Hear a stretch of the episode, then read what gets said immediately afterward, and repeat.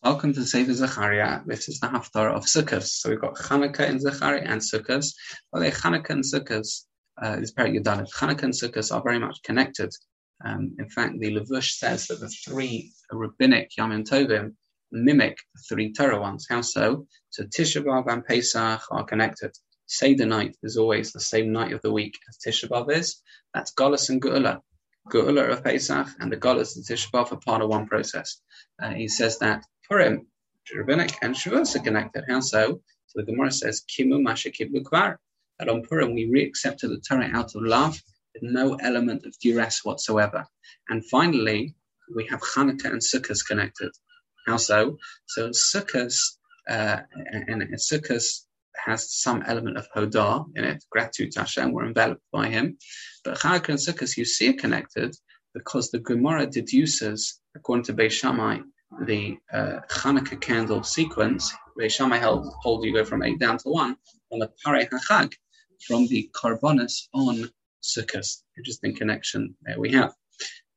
And by the way, the leining, don't forget the leining, the Nesiim um, of uh, the Nesiim uh, of, of Hanukkah come from the Mishkan, the Mishkan and Sukkot, the tabernacle, the sitting in Hashem's palace, so to speak. That's all Sukkot um, Now, uh, says Zechariah and Parak Yudala, there'll be a time where Hashem will be recognized internationally.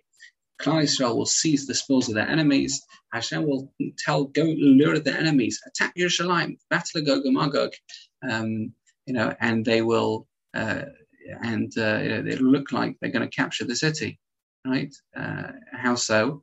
They're going to try and decimate the houses, exile half of the residents. That's what they're going to do. But Hashem will startle the enemies by turning against them and splitting Har HaZeisim. Unbelievable. They'll flee, but Hashem guards Yerushalayim. Knesset will experience a light which is not very bright or dim, meaning a combination of celebration and suffering. This light will get bigger as Hashem eventually reveals himself.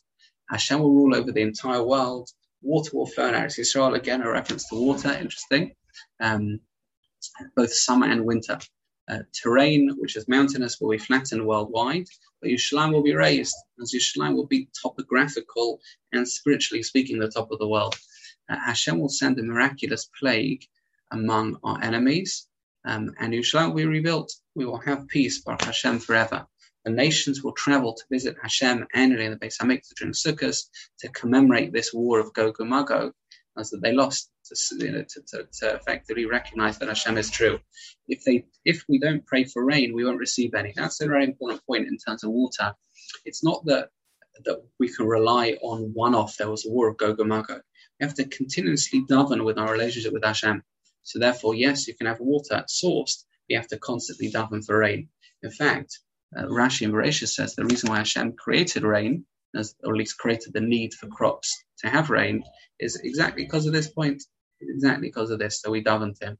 There'll be many sacrifices offered in the Beis Hamikdash, and due to many donations, there'll be no need to purchase anything in the Beis Hamikdash. That is the 14th parak of Sefer Zechariah.